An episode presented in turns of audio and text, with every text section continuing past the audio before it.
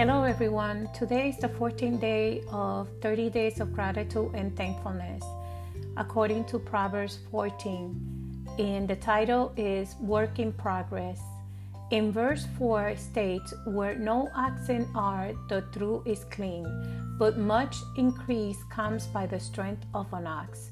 The NIV Women's Devotional Bible states, Where there are no oxen, the manger is empty but from the strength of an ox comes an abundant harvest. Every farmer is aware of the majestic strength and disorder that an ox can cause in a farm. However, the perseverance and the strength of the ox serves as a purpose for the farmer. Without the ox, much work cannot be done or completed. You see, the ox carries the heaviest weight equipment and is part of the conditioning of the land. Thus serves a very important purpose. The same thing can be applied when we encounter barriers in our life that we feel that they are too much or too resistant or too heavy to remove. You see, these barriers serve a unique purpose, and that is to create um, stamina and strength in you to be able to do the work that God has called you out to do. You see, just like the ox, it will create somewhat of a shakedown in your life. However, the purpose is to get through it and work on what's holding you back. God demands action. Know that the obstacles that we create can often dominate our lives and appear as powerful as that ox. So, today, do you know what's holding you back? In verse 12, there is a way that seems right to a man, but it ends is the way of death. Uh, this verse speaks in the spiritual aspect about when a person rejects God and choose their own path in life. Many in their deathbeds realize a little too late in their lives the path that they have chosen only led them to death. The verse is also saying that the person relies solely on their own wisdom rather than being humble and relying in godly wisdom.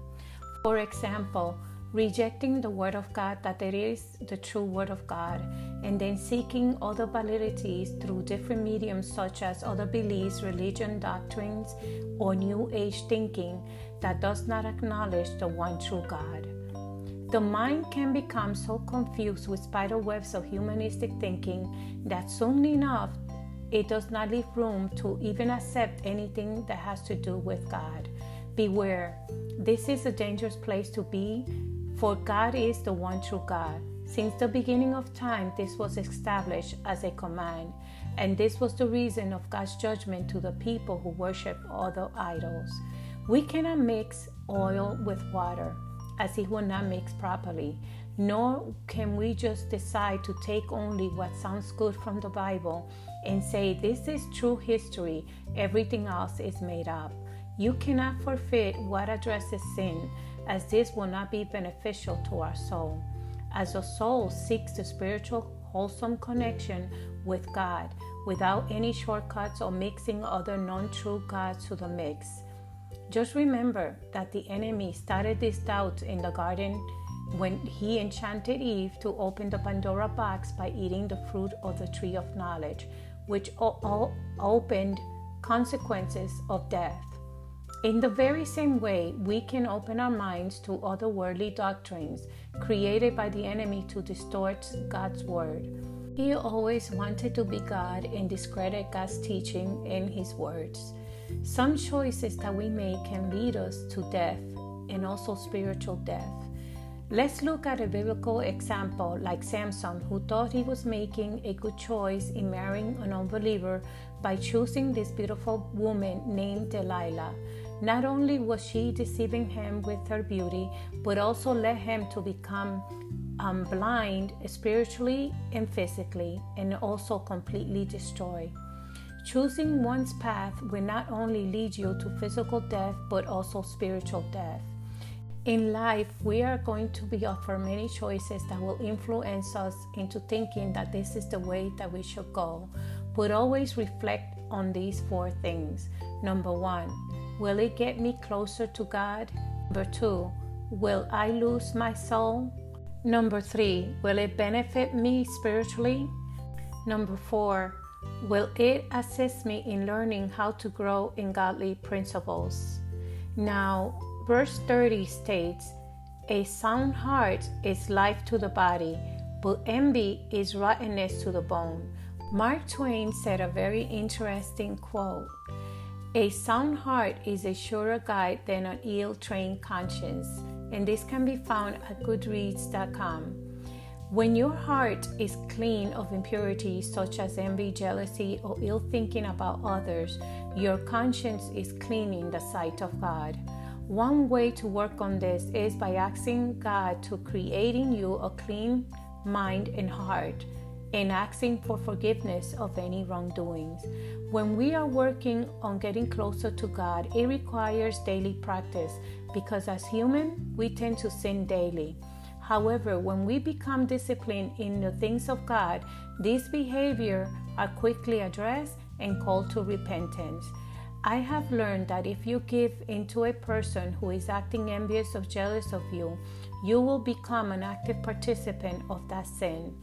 It is a good practice to perceive it objectively and understand that the person is being actually used by the enemy to create strife, trouble, or disagreements that may not even have any validity and are so uncalled for that do not deserve the attention but prayers.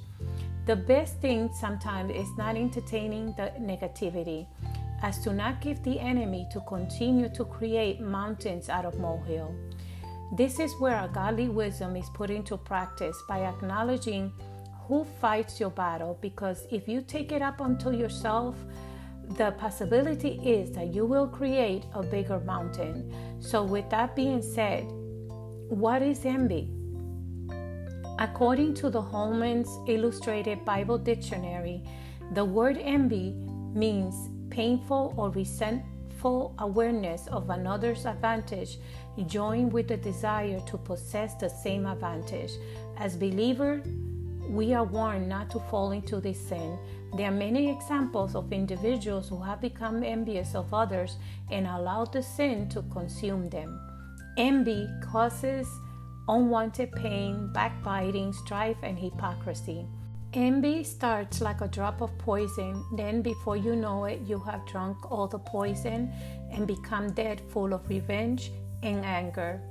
Today's prayer Lord, today we enter in your presence in humbleness, knowing that we are all work in progress, that you are doing a new thing in our lives by teaching, rebuking, warning, and changing our hearts of any iniquities.